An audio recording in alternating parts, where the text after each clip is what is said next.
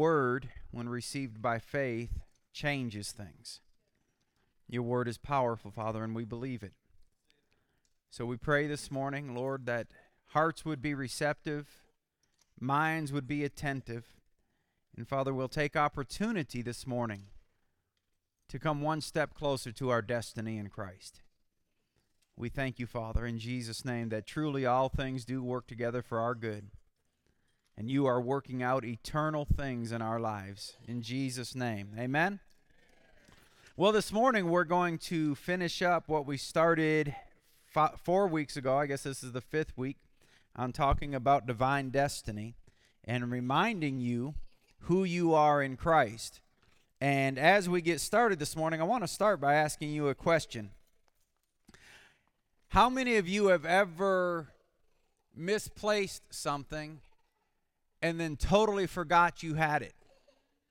I mean, so totally you forgot that when you found it, it was like, oh my God, I forgot I had this. Anyone? Let me see your hands again. I want to make sure I'm not the only one that's ever done that. Okay. My question is this is when you forgot that you had it, did it add any value or benefit to your life? Was it of any help at all when you had totally forgotten it? No. It was yours the whole time. But it didn't bless you in the least, and you never even went searching for it because you had forgot it. Well, over the last four weeks, we've been talking about who we are in Christ we appear normal, but we're abnormal. Right? There, there's, there's, there's a life inside of us that natural man does not see, but just because natural man does not see it, does not negate the fact that it's there. Now, of all the things we've talked about in the last four weeks, if you forget it, when you go out into the world and you face the obstacles, the storms, the cares of life rise up, you forget everything you've heard. How much value will it be to you? What benefit will it do you? It's still truth, and it still has the power to set free. It just won't set you free because you have forgot about it. So, this morning, the title of this message is don't forget. Go with me, if you would, to the book of James, and this is where I want to start. We're going to read James chapter 1, verses 24 and 25. I'm reading it to you out of the Passion Translation, and I'm quite confident in prophesying there will be some rabbits this morning, but I'll chase them. James chapter 1,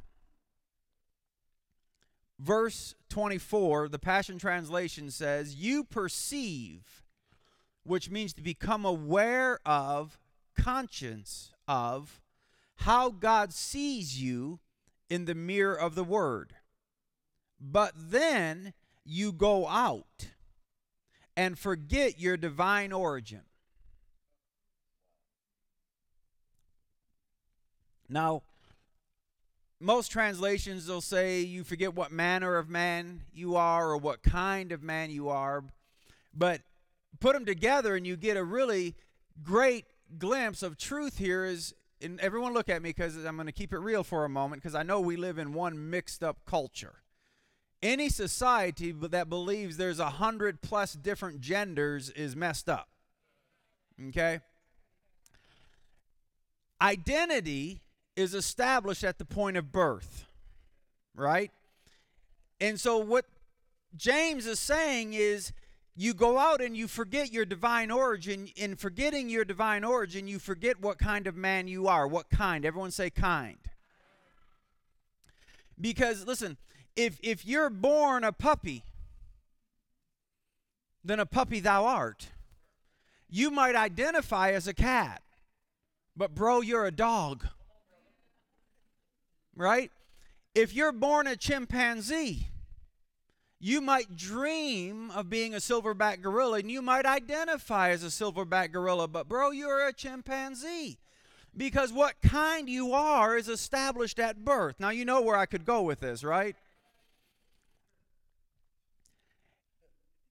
If you're born again of divine origin, if you're born again of divine origin, identity is established at the point of origin.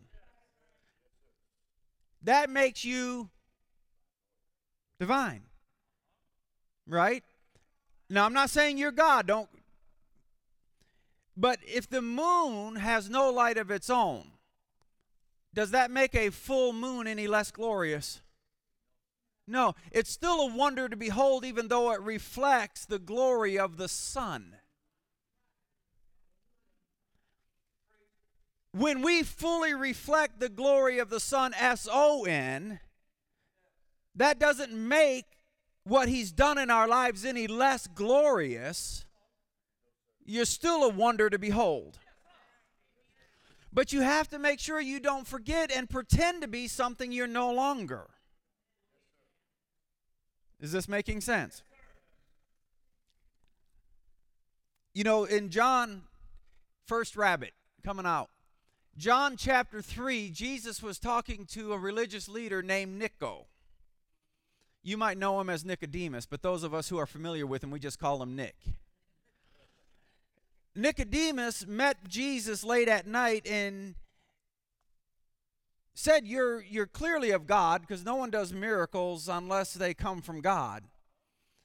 And Jesus began to talk to Nicodemus about being born again. And Nicodemus said, I don't get it. How can a gray haired old man crawl back up in his mother's womb and be born again? And Jesus said, Nico, you ain't getting it. Unless a man is born of both water, say first birth, and spirit, say second birth, he'll not even see the kingdom of God. Because Jesus went on to say, that which is natural gives birth to natural. Meaning, at the first birth, you became a natural kind of man.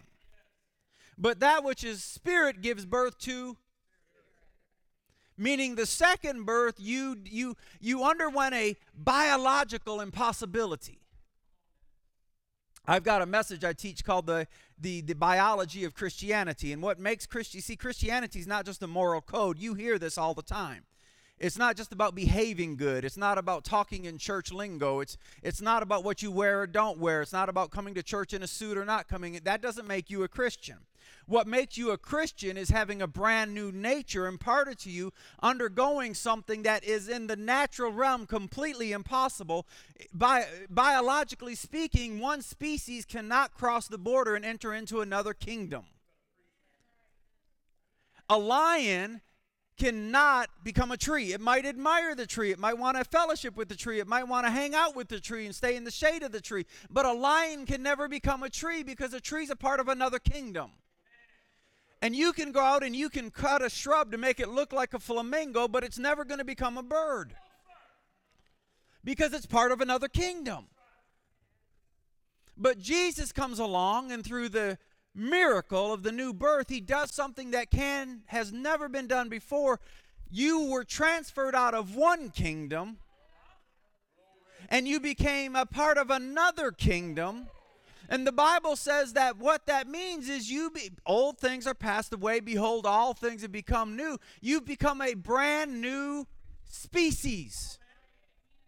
This is why Jesus is saying you, you, you got to be born again. You've got to become a different species so you can become part of a different kingdom. Now, when you become part of that other kingdom, don't forget your divine origin.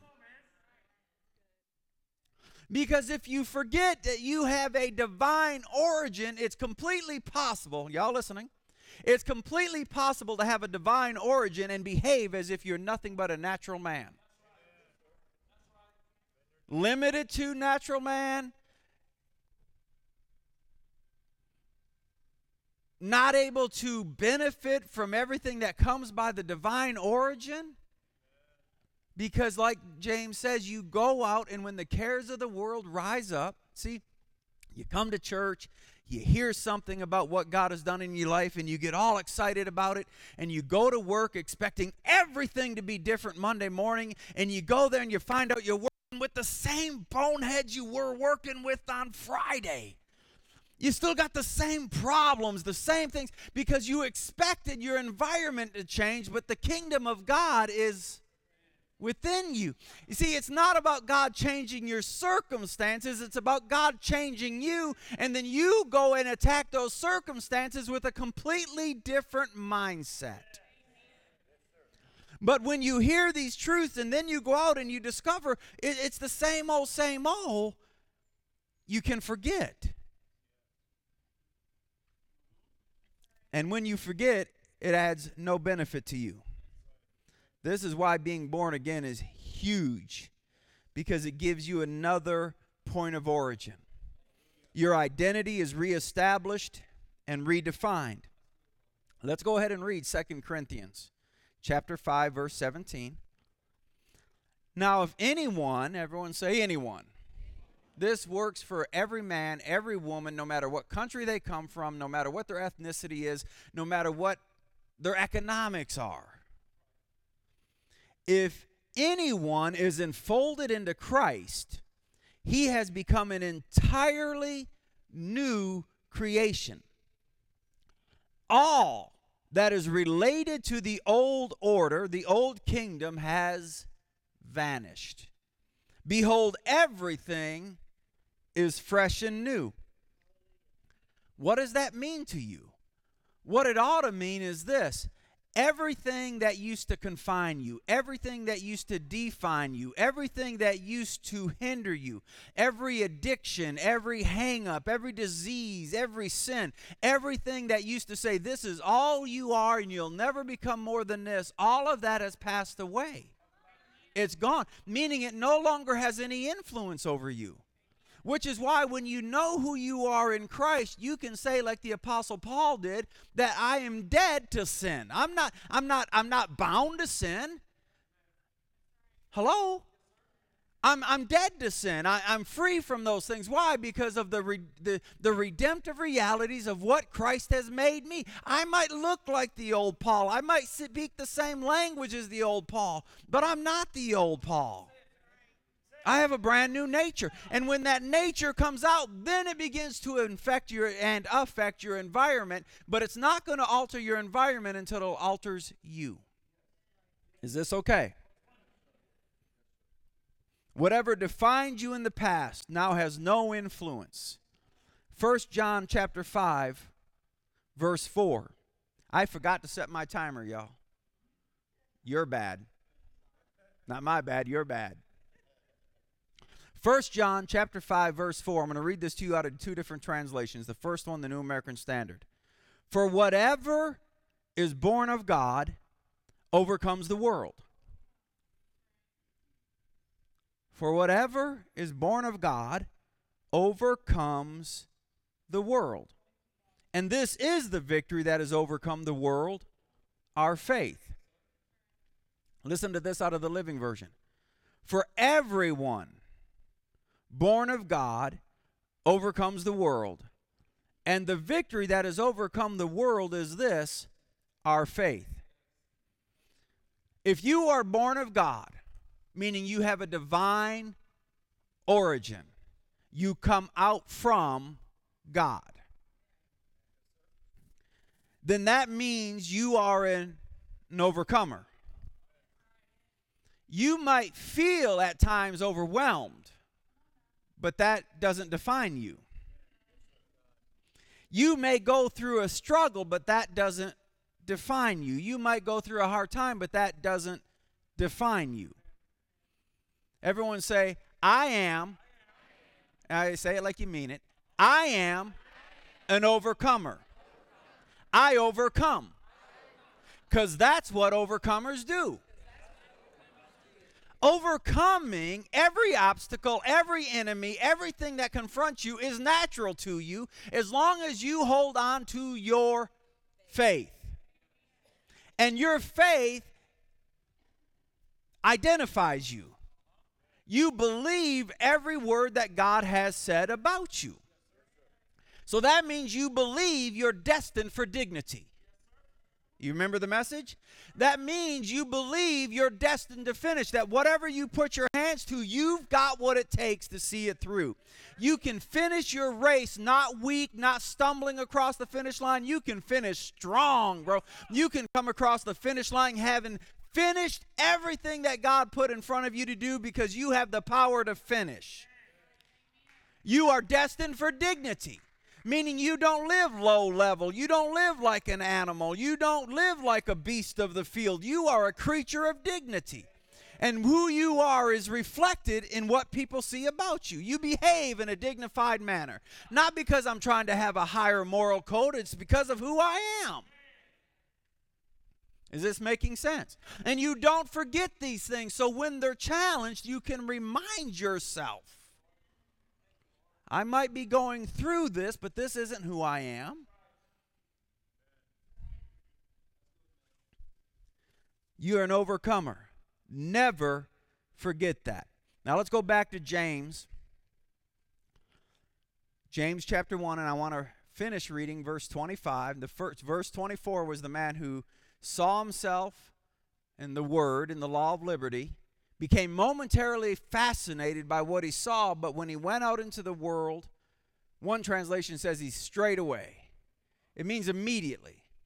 It was choked out of him. He forgot what manner of man he was. But there's another man, and this is in verse 25. James says this, but he's about to contrast the second with the first.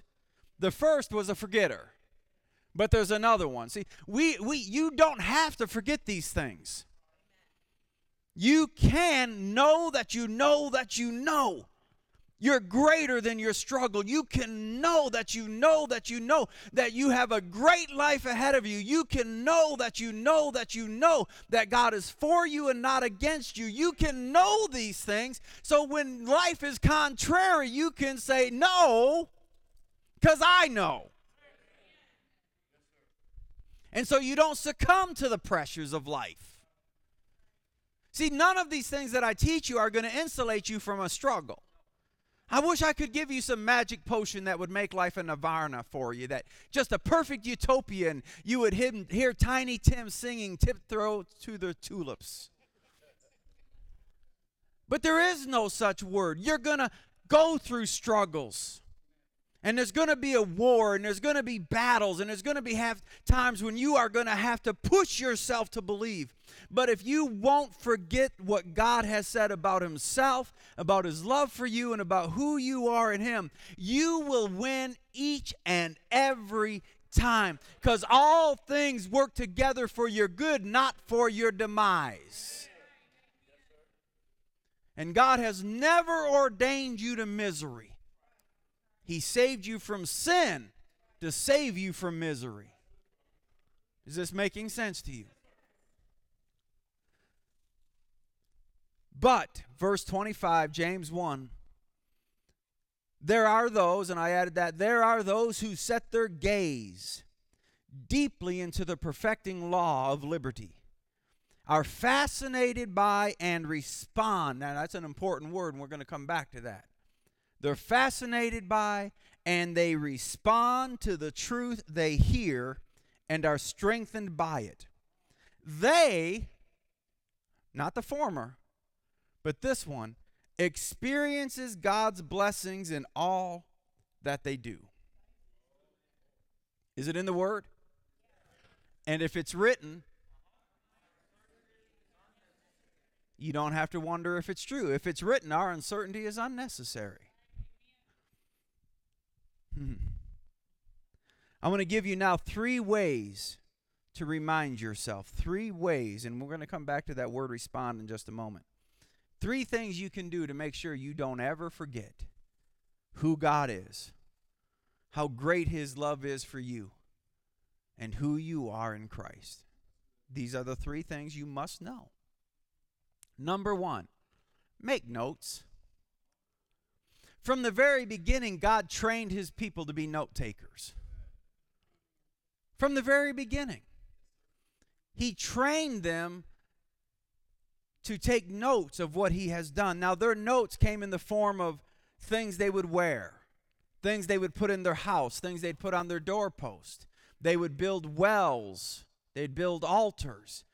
But it would be hard in the Jewish culture to go through your day and not somewhere, somehow see a reminder of what God has done and how you are His special people. Now, there's a reason why God insisted that they be note takers. Because when they're fighting the Philistines and the Canaanites and the Hittites and the Perizzites, it'd be easy to forget they are God's favorites. So they would have to have what would be called memorials. Memorials is a huge word in the Bible. In fact, listen to this verse in Exodus chapter 17, just a portion of it. Then the Lord said to Moses, Write this in a book as a memorial and recite it to Joshua. Write it down and recite it. See, there was a time, I think, but especially in the Word of Faith camp where Pastor Deborah and I come from, we were notorious, infamous for cluttering our mirrors with sticky notes that said who God was, how great He loved us, and who we were. And I say was, but we still is. In fact, our house is cleaned up a little bit because my parents are, our parents are with us. But when they leave, the sticky notes are going back up. And I'll have to bend down, look up, and slightly to the left to see my reflection in the mirror because there'll be a hundred different notes on my mirror that says, God loves you. Don't stop dreaming. He's with you. He's for you. You're close to your miracle, and you just can't walk through my house and not be reminded. Can I encourage you for have a little clutter in your house? Don't be so worried about being clean and forgetting. It's better to be cluttered and remember. So that when you're walking down your hallway, you see a note that says, Hey, I know you're going through it, but God loves you. And then when you take a couple more steps, there's another note that says, I know you're going through it, but all things work together for your good. And when you're struggling with the disease, there's a one that says, He is the Lord thy healer. You got to be reminded of these so the pain doesn't become greater than the revelation of who He is, how great His love is for you, and who you are in Him because you are more than what it appears to the natural eye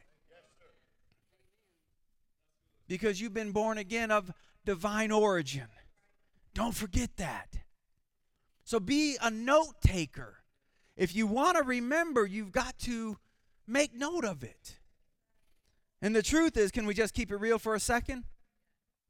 If you're not willing to make notes of it, it's because you don't care to remember.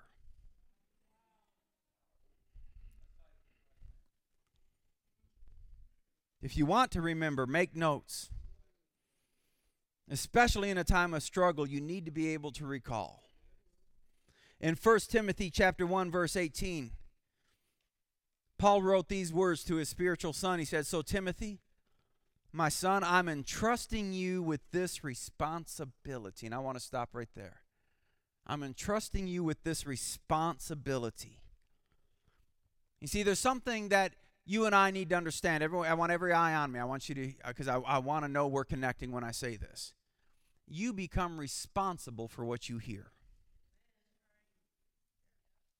When you hear a truth, you're now responsible for what you do with it. And you'll be held responsible by the Lord Almighty. You can disregard it, call it hogwash, new age, false doctrine, idiocy. That's fine.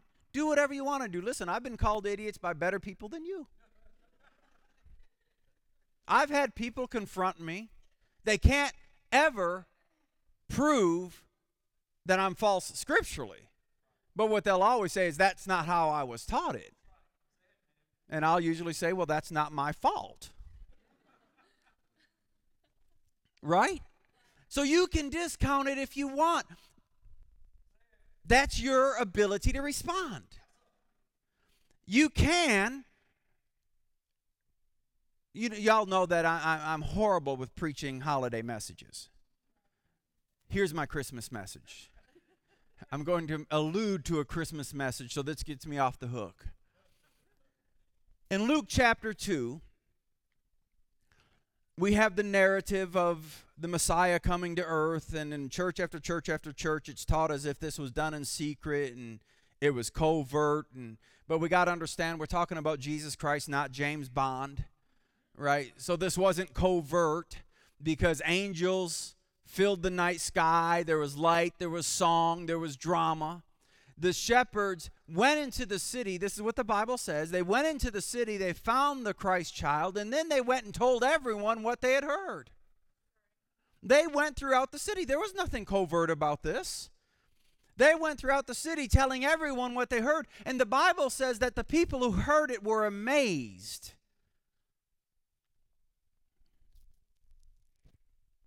That word means they were momentarily fascinated. And the best way I know to illustrate this is have y'all ever gone to a fireworks show? You know, when that first bomb goes off, or whatever you work, whatever you call the thing that goes up in the air, and it blasts and it fills the sky with colors and illumination, and you're like, wow. And then they fire another one off over here. And you're like, ooh. You have totally forgot about the first thing. Because now something else has grabbed your attention, and the first one was the most amazing thing you'd ever seen in the history of your life until you saw the second thing. And then you saw the third thing. And by the time they get to about number nine or ten, you don't even remember there was a first one.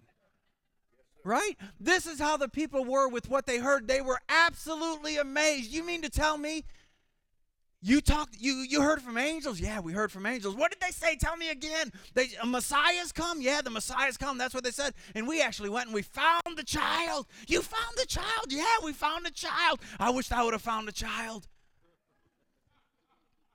Ooh.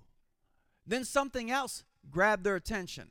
And they became so distracted that just a few years later, they totally forgot that there was ever a Messiah. They didn't remember this was the one that had been told about just, just a few years before. Is this okay? They forgot. But there was one who didn't forget. The Bible says of Mary, she treasured these things in her heart. She pondered them. She molded over. She kept remembering about his divine origin and her encounter with an angel. And so when it looked like everything had gone wrong and her promised child was hanging there on a cross. When he'd been mocked and he'd been tormented and he'd been beaten.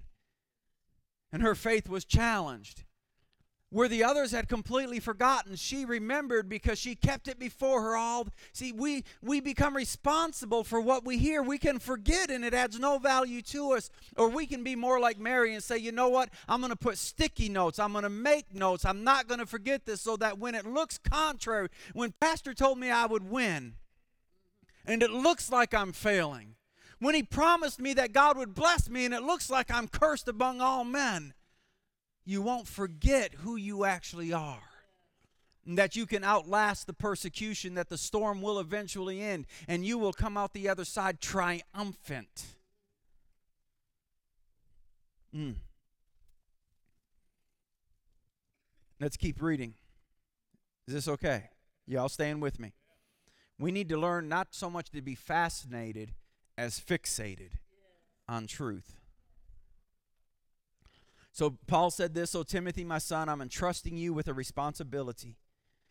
In keeping with the very first prophecies that were spoken over your life and are now in the process of fulfillment in this great work of ministry, can I substitute that for life? In keeping with the prophecies spoken over you. Well, Pastor, I never had a prophecy spoken over me. Yes, you have every Sunday when we read the word. That's the surest word of prophecy you'll ever hear. So you receive a prophetic word every time you open the Bible. And he says, Timothy, I'm giving you a responsibility. How are you going to respond to these prophetic words that you've heard and that are now in the process of fulfillment? In keeping with the prophecy spoken over you, listen to this. With this encouragement, use your prophecies as weapons as you wage spiritual warfare by faith. and with a clean conscience. For there are many who reject these virtues. They reject these things. What do they reject? They reject waging war with the prophetic words. They're, they're not willing to ever recite what God has said. When they're in the struggle, they don't say, This is what God said about me. God said I'd be the head and not the tail.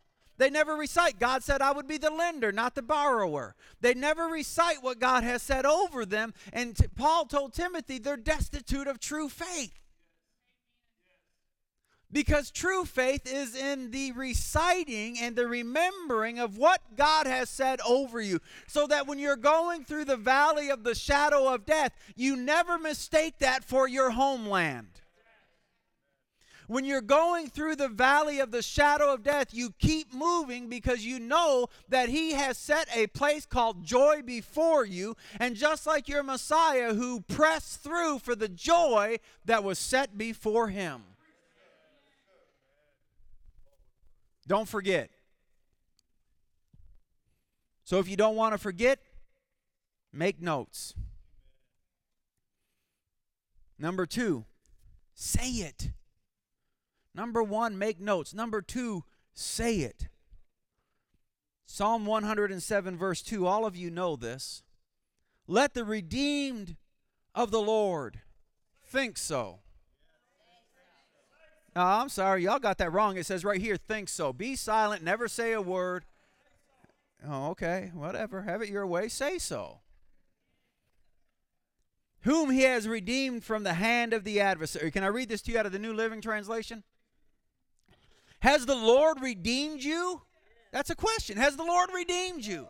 Has He saved you from sin? Has He ever healed you? Has He ever done anything for you? Has He recreated you? Has He given you a divine origin? Has He made you more than who you used to be? Has He given you a dream? Has He filled you with potential? Has He replaced your ashes for beauty or with beauty? Has He replaced your sorrow with joy? Then speak out. Tell others he has redeemed you from your enemies. We got to learn to say it. And we're not saying it in an argumentative, I'm, I do not need to convince you. Because truth of the matter is, and this is something we all ought to, it doesn't really matter what they think of you. So don't work so hard to impress everyone else. And I'm going to get to that in a little bit about those who accuse. It's not trying to win an argument, nor to impress anyone with our biblical knowledge, nor convince you. It's about us saying it because faith always speaks. It's, it's not about me convincing you, it's about me having the courage to declare that I'm more than who I appear to be because I'm born of Almighty God. I'm no, this is the reason why I so rail against, well, I'm just a sinner saved by grace. That irritates me. Because now you're defining yourself according to what you used to be instead of what He's made you. So if the Lord has redeemed you, speak it out. Say it. Tell others. I ain't broke no more, man. I listen. I know what it is to, to, to drink government milk and to eat government cheese and live in government housing. You, th- I know. I, I know. I know what it is to be homeless. I know what it is for my wife and I to have to live on bagels that were delivered to us in a garbage bag. But that ain't who I am. That's what I went through, but that ain't who I am.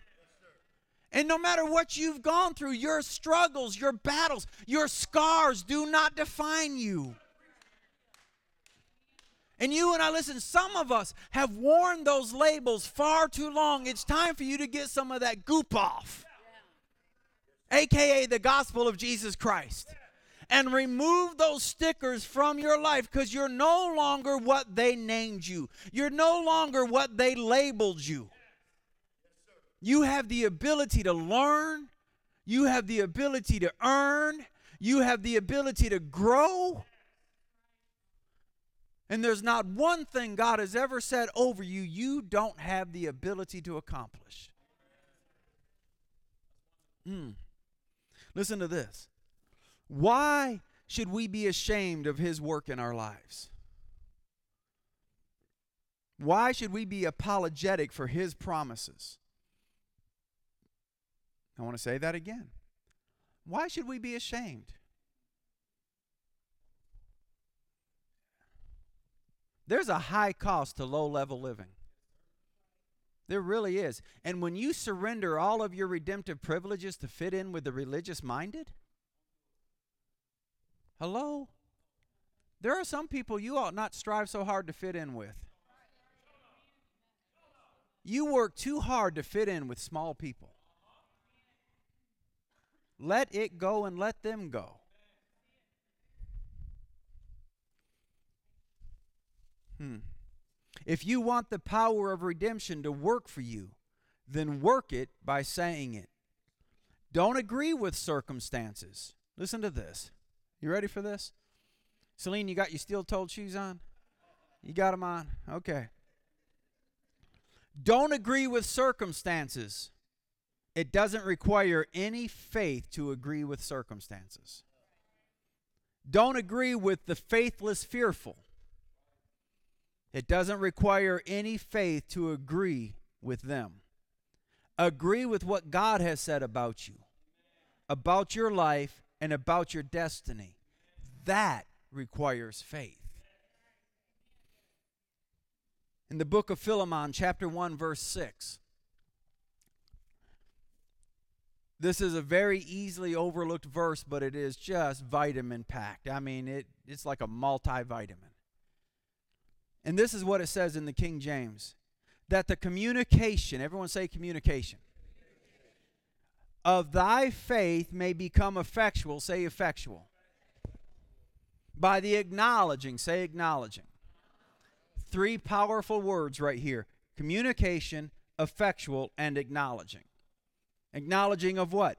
Of every good thing which is in you in Christ Jesus. That the communication of thy faith may become effectual by the acknowledging of every good thing that is in you in Christ Jesus. Now, the word communication in the Greek is koinonia, and it literally means fellowship or community.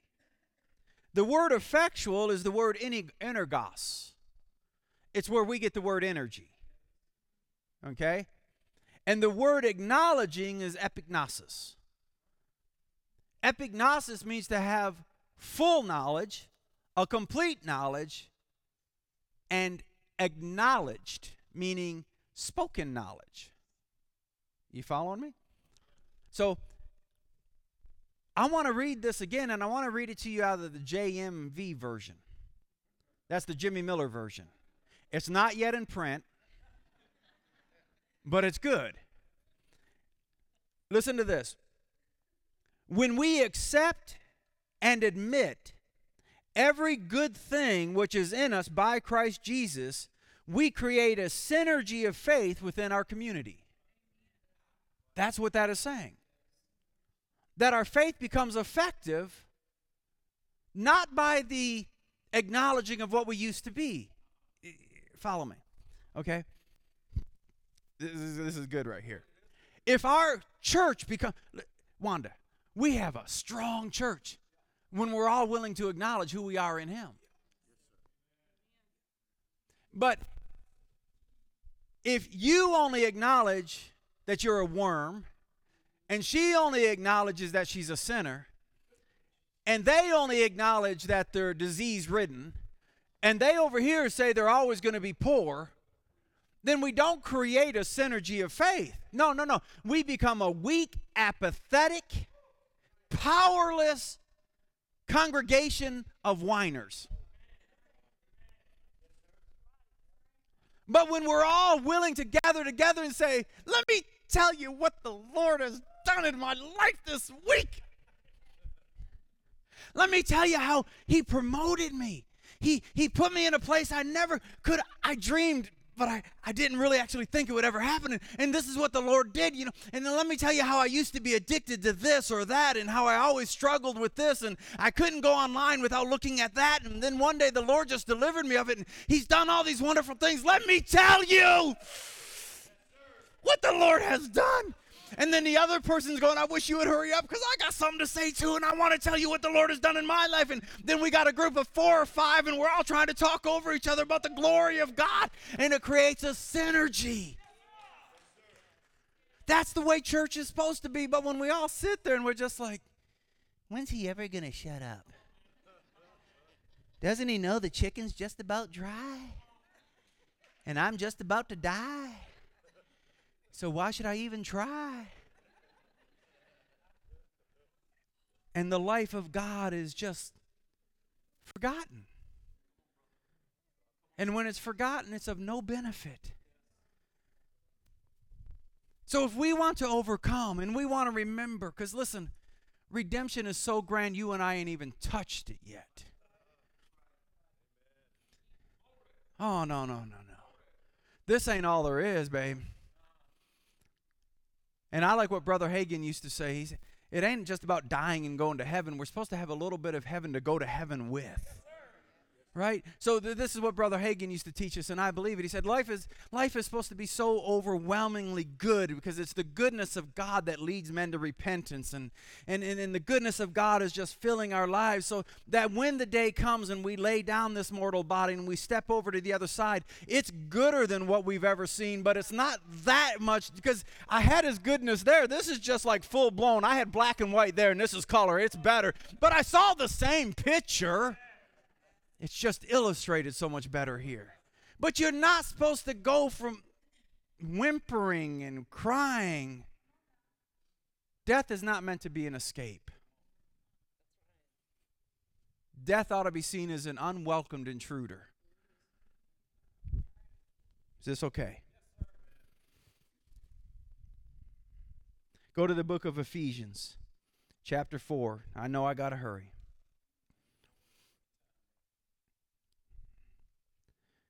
Ephesians chapter 4, verse 24, this is what Paul said Put on the new self. You got to put it on. You got to make a decision. I'm putting on the new self, which in the likeness of God, do you see that? Put on the new self, which in the likeness of God has been created in righteousness and holiness of the truth. We need to we need to decide to lay aside the old, discard it and put on the new. I'm not too long ago I was I was not really fellowshipping, but I had a meeting with another preacher and at this time I had hurt my foot and I was wearing that big old ugly ski boot. And he took that as an opportunity to keep calling me poor. Well, you poor and he would make comment about my boot, and then he'd look at something and he said, Well, just, man, you poor thing, you. And he kept saying it over and over. And I finally, you know how diplomatic I am. I finally said, Dude, is there someone else in this room I don't see? And he looked at me and said, What do you mean? I said, You keep talking to some poor man. Is there someone else in this room that I don't see? He said, "No, no, no. It's uh, it's just an expression." I said, "Well, it's an expression that don't fit." There ain't nothing poor about me. I ain't poor in my body. I ain't poor in my mind. I'm not poor in my soul. I ain't poor in my pocketbook. So quit. This is what I'm saying. Look at throw off those labels. No weapon formed against you shall prosper, and every word spoken over you in judgment you are supposed to condemn. I don't got to be combative, but if you come to me and keep calling me poor, I'm going to ask who you're talking to. Because you clearly ain't talking to this good looking dude right here. Because I'm of divine origin. And it's not about being arrogant, it's about being confident. Because I believe every word of God is true. So I told him, I said, if you keep talking like that, I'm going to just leave the room because you ain't communicating to me. Isaiah chapter 54, I just quoted. Let's go ahead and read it. No weapon that is formed against you will prosper. And every tongue that accuses you in judgment you will condemn. This is the heritage of the servants of the Lord, and their vindication is from me, declares the Lord. Now listen to this. I don't want to stand this too long, but we need to understand. Listen, just be, and I'm not talking about in criminal cases. I'm talking about in everyday life. Just because somebody accuses you of a thing does not make it true. In fact, I learned long ago, once again, I'm talking about life. I'm not talking if you go out and rob a store and you get accused of burglary, that, that's true. You did it. I'm talking about in everyday life. One of the things I learned is friends will inquire, they'll ask questions. Enemies will jump right into accusation mode. They don't ever ask you why you did what you did. They instantly accuse you of being a racist, a bigot, a homophobe, this phobe, that phobe, a liar, a hater, a cheater. They never ask. I've learned that in life, truth very rarely, if ever, comes in the form of an accusation. Lies do. So Isaiah said, Every voice that accuses you, you shall condemn. Meaning you need to have the ability to say, No, that ain't true. That ain't true of me, it ain't true about me. And then when you stand up and you declare what God has said over you, God said, Your vindication will be of me. Because I'll prove litmus test, the, the litmus test of truth is always time. Give God time and your vindication will come. But don't agree with thy accusers. Is this making sense? Be willing to say that ain't so. And don't allow the lie to harm you. Okay? So, number three, hurrying it up. Act as if. Number one, make notes. Number two, say it. Number three, act as if. And the last point will take us full circle to where we started. James chapter 1. I'm going to read verses 22 through 25. Don't just listen to the word of truth and not respond to it, for that is the essence of self deception. So always let his word become like a po- like poetry written and fulfilled by your life. If you listen to the word and don't live out the message you hear, you become like the person who lives who looks in the mirror of the word to discover the reflection of the face, wait. To discover the reflection of his face in the beginning. You perceive how God sees you in the mirror of the word, but then you go out and forget your divine origin. But those who set their gaze deeply into the perfecting law of liberty are fascinated by and respond to the truth. They hear, they are strengthened by it, they experience God's blessing in all they do. They respond to it. There's a wonderful nugget hidden in 1 Peter when you read it in the New American Standard. 1 Peter, it says, act as a free man. I really liked that when I first read it. When I first switched from the King James over to the New American Standard and I read that, it was like I had never seen it before.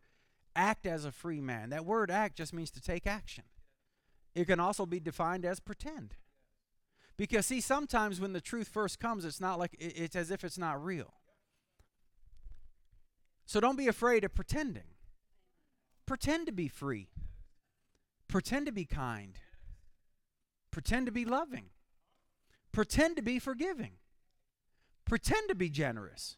Hey, try this. Pretend to be happy. And you might discover if you pretend long enough, that's who you really are. It just seemed odd at first because you've spent so many years living a lie that when truth comes it's almost like it don't fit but if you'll just act like a free man pastor what do you mean by this when the Lord says you're free or you're blessed or whatever it is he says of you, if he says you're blessed, the question is, what would a blessed man do? Then pretend to be blessed. Right? When you go out to lunch with someone, don't have to use the bathroom as soon as the check comes. That's what a poor person does. If you're blessed, you may have never done this before in your life. There's a first time for everything. Pretend. Pretend to be generous and say, no, no, no. You can cry about it after. And think, did he have to get the appetizer?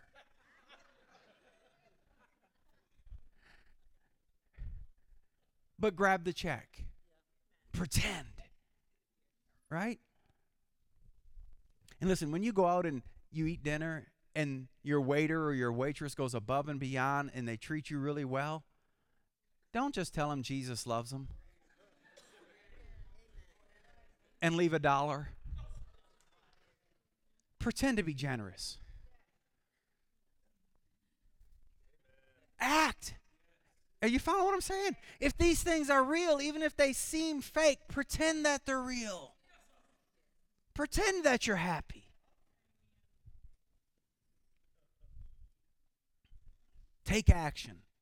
I'm, I'm, I'm hurrying. I got two more verses. Second Kings chapter 7, verse 3. We all know this story. The Syrians had come and laid siege. The people in the city were eating dung and dying of starvation. And lepers were sitting right outside the gate, and they asked themselves a question Why do we sit here until we die? Right? And so they took action. And here's the amazing thing when they got up from where they were and they just took action. They they just they weren't sure what was going to happen, but they just took action. They they did something. They said well, if we go into the city, what's the worst that can happen? They reject us and we die. If we go to the Syrians and they kill us, we die. If we sit here, we die. So we're going to go die somewhere. Let's go die with us some money. So they went into the Syrian camp and they discovered, listen, y'all listening to me? Something they never would have discovered if they had not taken action. They discovered the Syrians were gone. You know, and you know, so they went into the first tent and they found some loot. And they did the same thing I would do. They went and hit the loot. Then they went into another tent and said, The second tent's better than the first tent. Let's hide this loot too. And then they came to this and they said, You know what? This ain't right. Let's go tell everyone in the city. Life can open up for you and I if we'll take action and quit thinking that what God has ordained for us is to sit here and die. No, God wants you to pretend if you need to, but Put one foot in front of the other and act as if what He has done for you is the reality of life. Act as if you're blessed. Act as if you're whole. Act as if those scars, those wounds, those pains, those voices are stilled and you've been healed of it. In closing, Luke chapter 6. Act as if your pastor doesn't preach long. Yeah, by saying, Pastor, you got 20 more minutes. I ain't got nowhere to go. Luke chapter 6. Fake it. I'm easily fooled. Luke chapter 6, verse 46.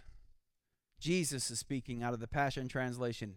What good does it do for you to say, I'm your Lord and Master? If what I teach you is not put into practice. Verse 47 Let me describe the one who truly follows me and does what I say. He is like a man who chooses the right place to build a house and then lays a deep and secure foundation. When the storms and the floods rage against that house, it continues to stand strong and unshaken through the tempest for it has been wisely built on the right foundation. Then he continues, But the one who has heard my teaching and does not obey it is like a man who builds a house without laying any foundation whatsoever. When the storms and the floods rage against that house, it will immediately collapse and become a total loss. And then he asks this question Of which which of these two builders will you be? I don't know any better way to end today than to ask what the master asked. Which of these two builders will you be? If we hear and we never respond, we treat everything as if it's a fantasy, it's just another sermon then we're like, according to what Jesus said, we're like the one who we build a house, we build a life, we build a dream, but without any foundation whatsoever. And when the storms come, and baby, they will come. When the storms come, your house collapse, and then we blame it on God.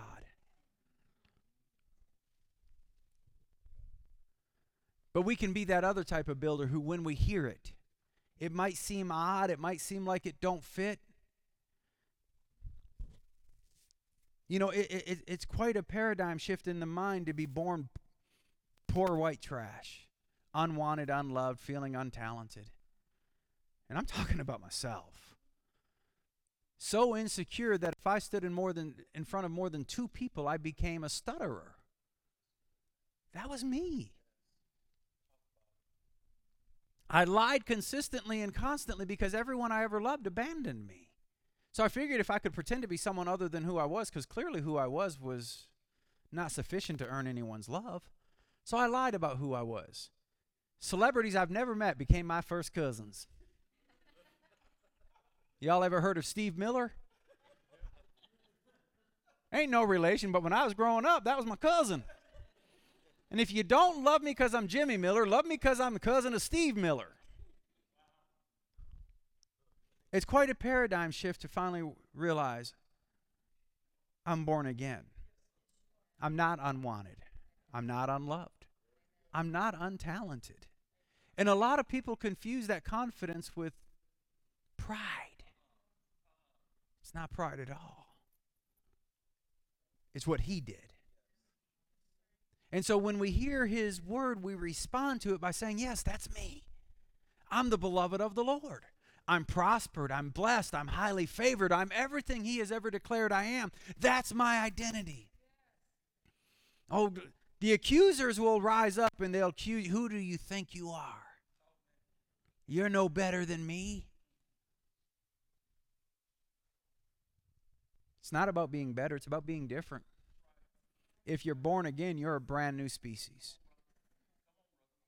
So throw off the old labels, receive the new ones, and rise up and live the life God has ordained for you. And become the people God has dreamed. You're beautiful.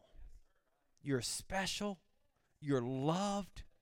You're treasured. And you hold within you the hope of glory. That's Christ Himself. Everything He is, so are we in this world. Stand to your feet.